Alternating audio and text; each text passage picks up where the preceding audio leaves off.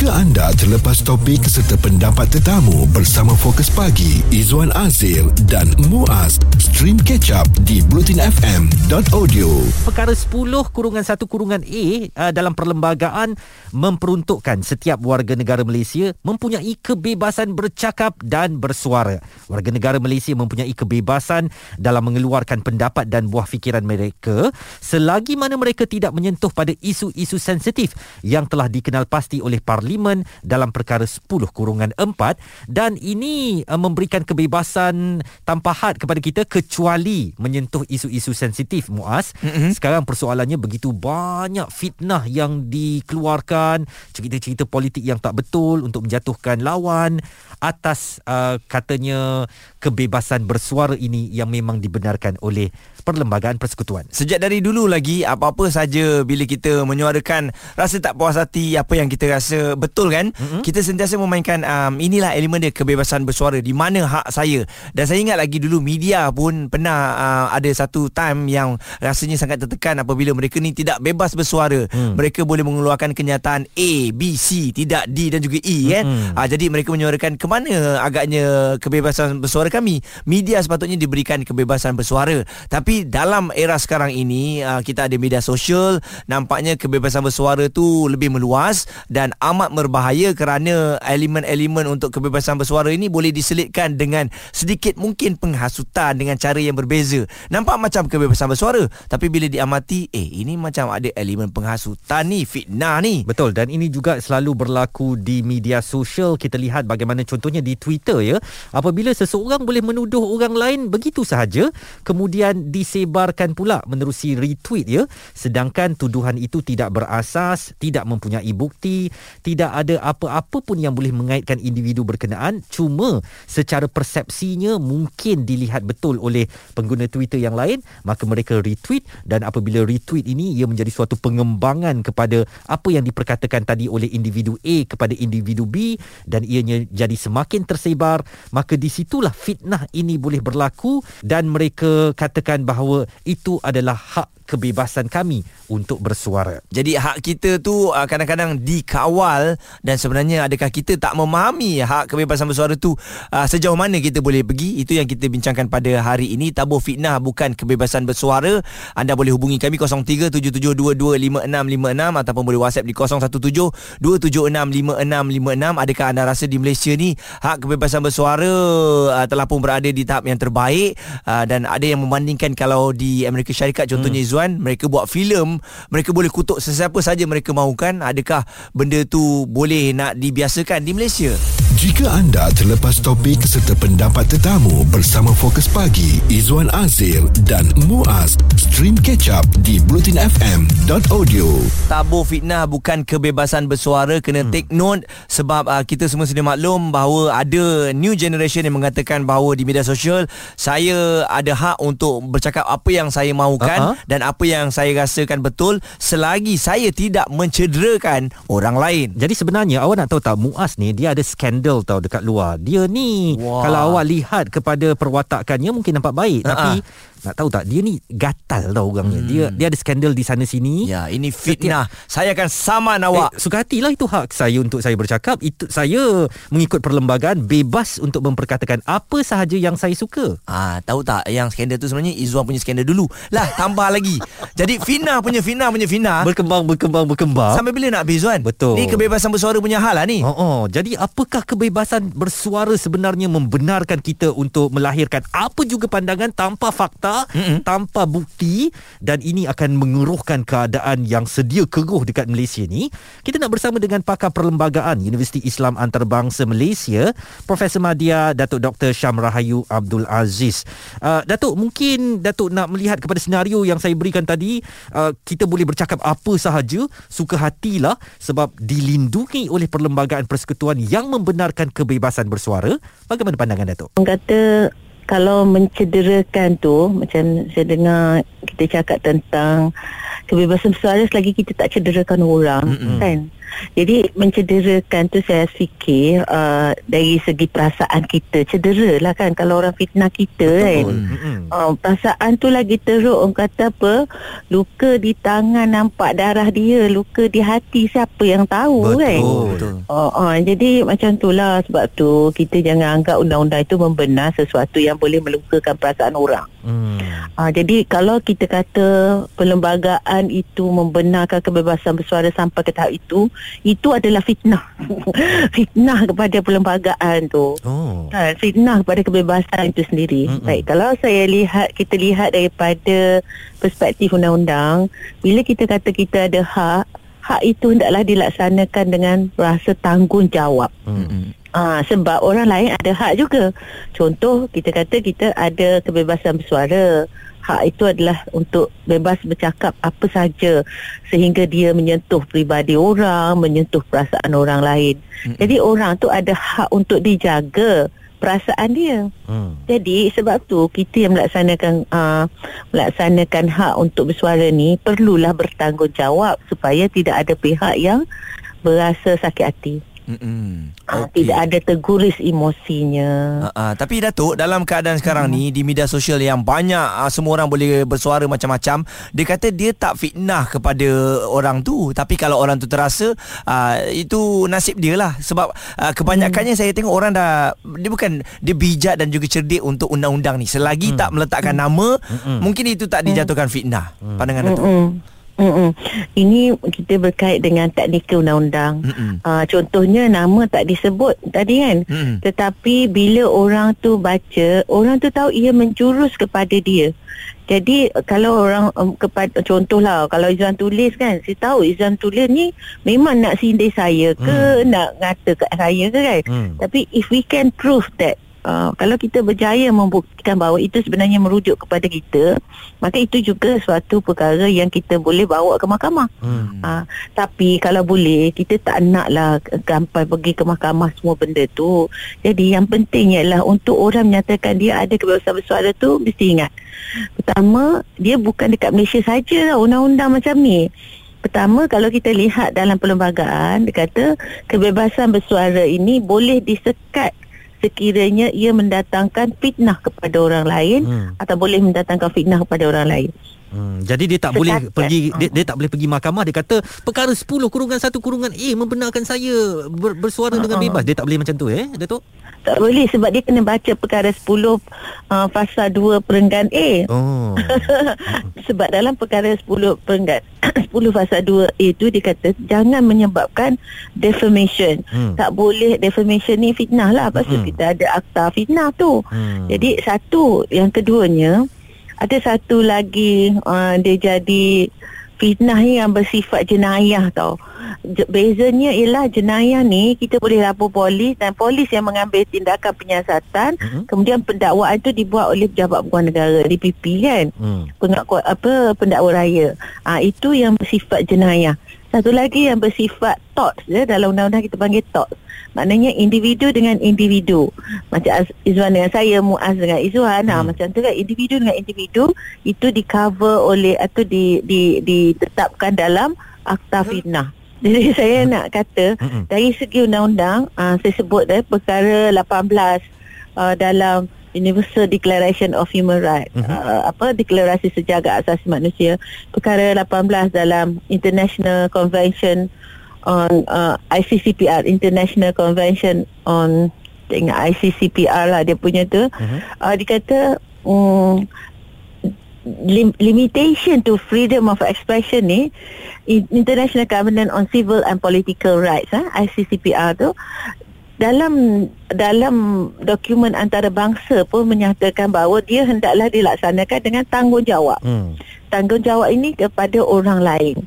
Mungkin dalam negara kita walaupun kita tak kata kita menerima undang-undang antarabangsa itu secara nyata tetapi prinsip dalam negara kita ni ialah kebebasan bersuara itu adalah tertakluk kepada undang-undang. Okey. Dia ada hasutan, dia ada fitnah kan.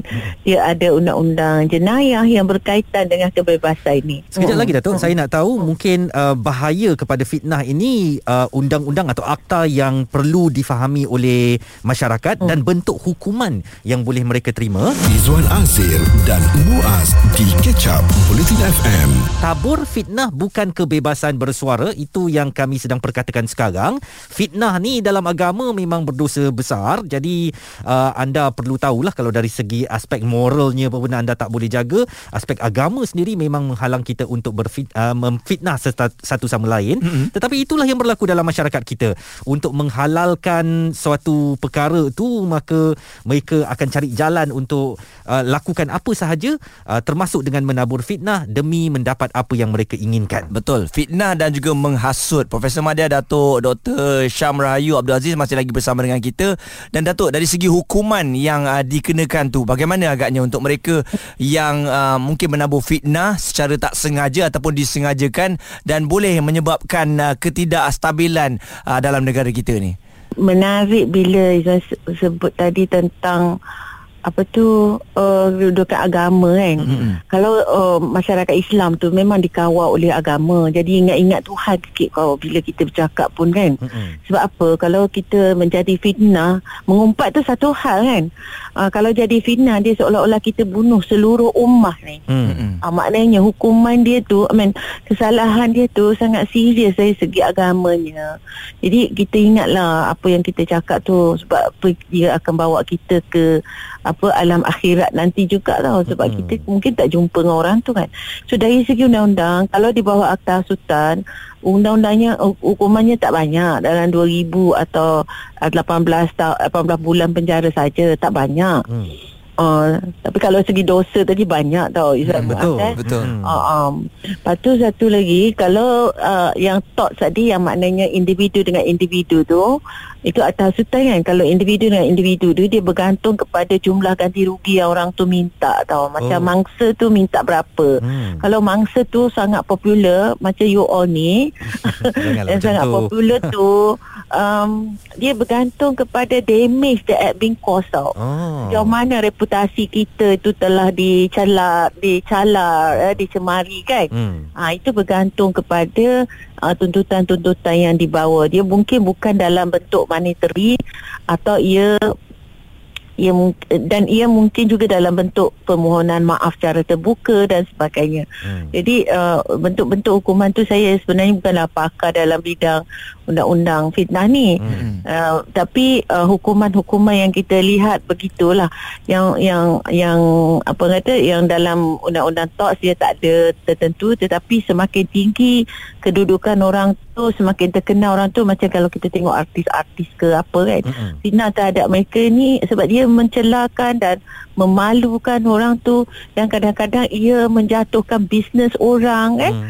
Jadi uh, jadi inilah dulu kita ada satu akta nama akta anti berita tidak benar. Hmm. Kan pernah popular lah sebelum um, sebelum tahun 2018 tu. Hmm. 2017 2018 tu telah di um, telah dibuat satu akta namanya akta anti berita tidak benar. Hmm. Yang itu ada kebaikan dia sebabnya mangsa kepada fitnah tu boleh pergi ke mahkamah dan mahkamah arahkan orang yang upload tu untuk menurunkannya hmm. menurunkan apa uh, muat naik apa mereka tu uh, Uh, uh, benda tu turunkan berita tu dari internet tu hmm. tapi sekarang kita dah tak ada undang-undang tu hmm. uh, jadinya uh, kalau kita masyarakat kita nak nak tunggu undang-undang yang kawal kita semua uh, undang-undang tu boleh di manipulasi hmm. ha, macam tu jadi bila boleh dimanipulasi uh, ia akan mendatangkan ketidakadilan kepada mangsa lah hmm. mungkin orang yang bertanggungjawab pasal undang-undang juga bolehlah tambah baik undang-undang yang berkaitan dengan fitnah ni lebih-lebih lagi dalam media sosial semasa yang jadi kadang-kadang fitnah tu jadi trending kan hmm. ha, jadi macam sangat baik cuma pokok pakannya uh, kita jangan tabur fitnah kepada perlembagaan yang menyatakan semua kebebasan bersuara tu ada dan tidak ada sekatan. Jadi uh, pokok pangkalnya ialah perlembagaan membenarkan undang-undang dibuat untuk mengawal kebebasan bersuara demi menjaga hak orang lain yang juga mempunyai kebebasan mengikut perlembagaan itu sendiri Pandangan daripada Profesor Madya Datuk Dr. Syam Rahayu Abdul Aziz, beliau adalah pakar perlembagaan Universiti Islam Antarabangsa Malaysia UIAM. Dan ironinya apabila kita sebut mengenai kebebasan bersuara dan juga fitnah ini bila tiba musim PRU mm-hmm. dan ini bermakna berleluasa sangat di media sosial antara parti A kepada parti B kepada parti C. Jadi kebebasan bersuara ini um, ada parti yang menganggapnya kita harus lakukan tetapi apabila lihat kepada setengah parti yang memainkan beberapa beberapa elemen yang sepatutnya tak dimainkan.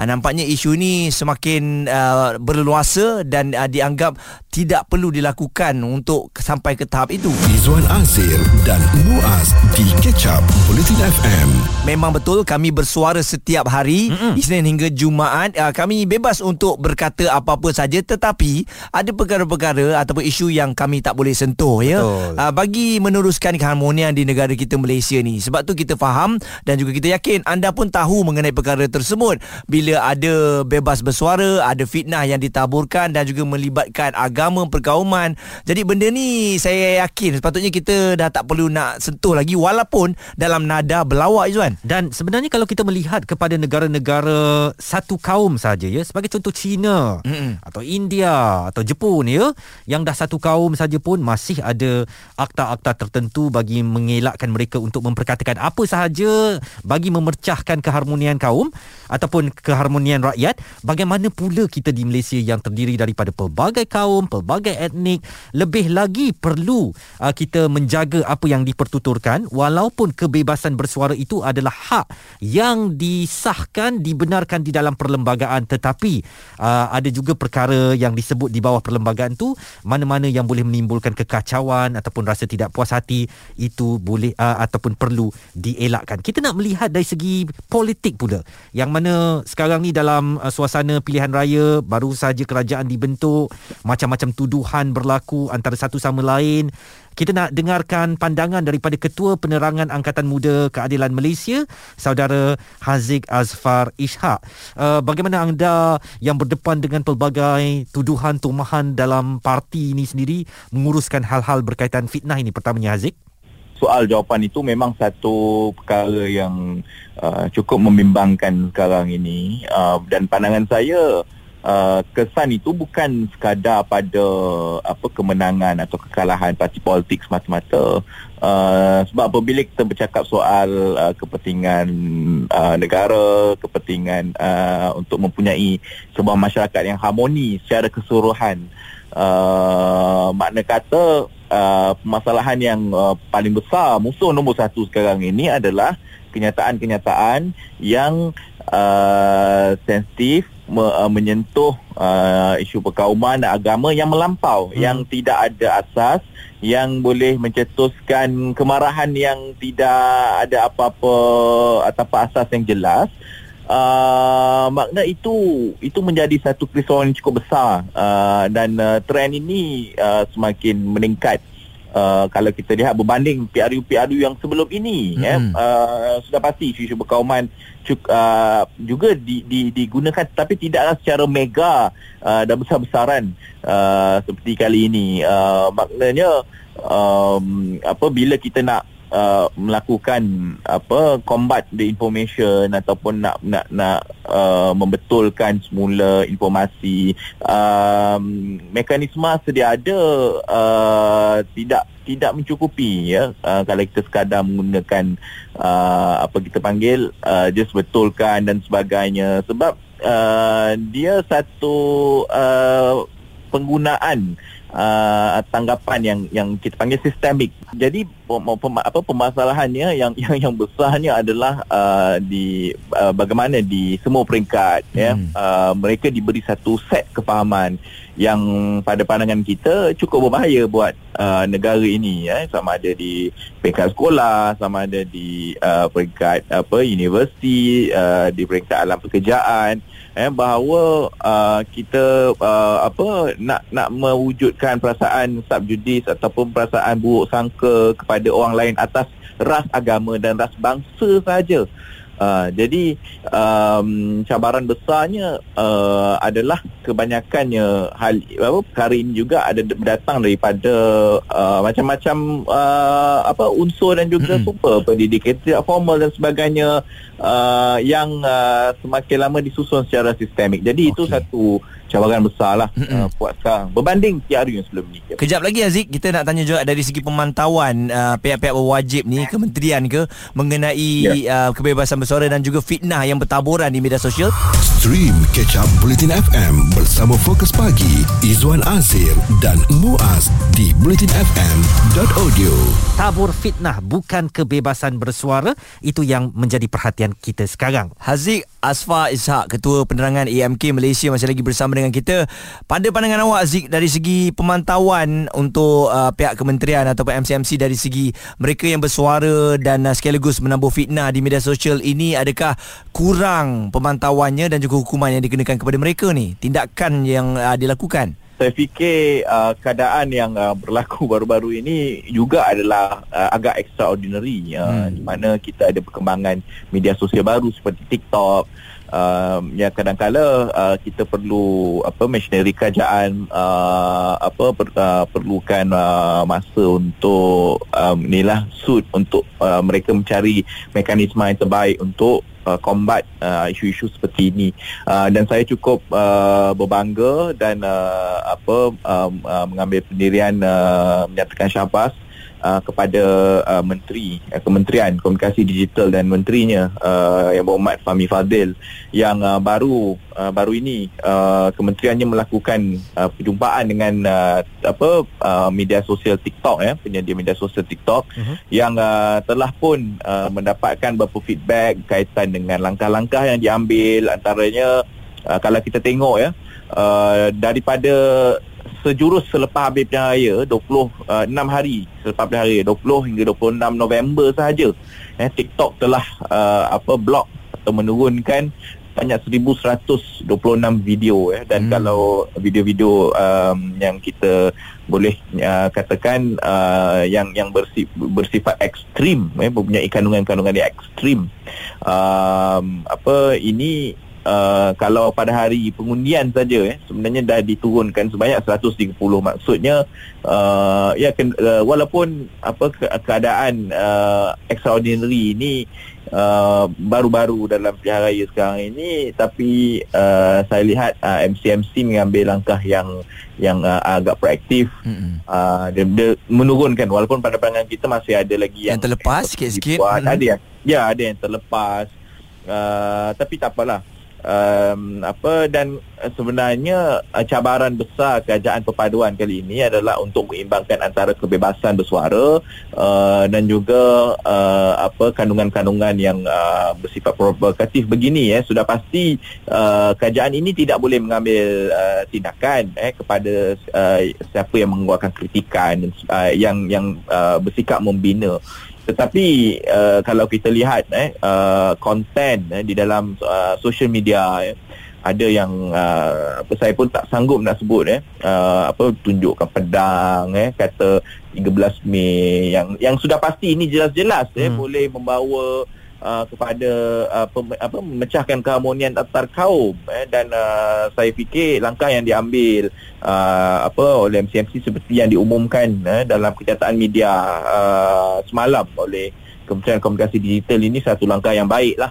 uh, dan uh, apa menteri juga umumkan eh telah mewujudkan satu task force uh, untuk uh, memerangi uh, bukan saja um, apa konten atau kandungan yang uh, bersikap palsu tetapi uh, uh, apa uh, bersikap perkauman tetapi juga yang uh, berita-berita palsu uh, yang sebenarnya menjadi uh, fenomena di negara-negara lain jugalah. Uh, semua kerajaan pun uh, apa sedang berhempas pulas eh untuk menangani uh, masalah besar Uh, seperti uh, masalah ini. Khususnya hmm. kita di Malaysia yang uh, duduk di sebuah negara yang uh, berbagai kaum yeah ya majmuk uh, uh, perlu di, diuruskan dengan cukup cermat ya. Uh, apa uh, kita tarik uh, rambut keluar daripada tepung tepung tidak berserak Haziq Azfar Ishak Ketua Penerangan Angkatan Muda Keadilan Malaysia tentang uh, kebebasan bersuara di Malaysia. Jadi kita harapkan uh, kebebasan yang diberikan ni kita gunakan sebaik mungkin ya. Anda tahu benda tu salah,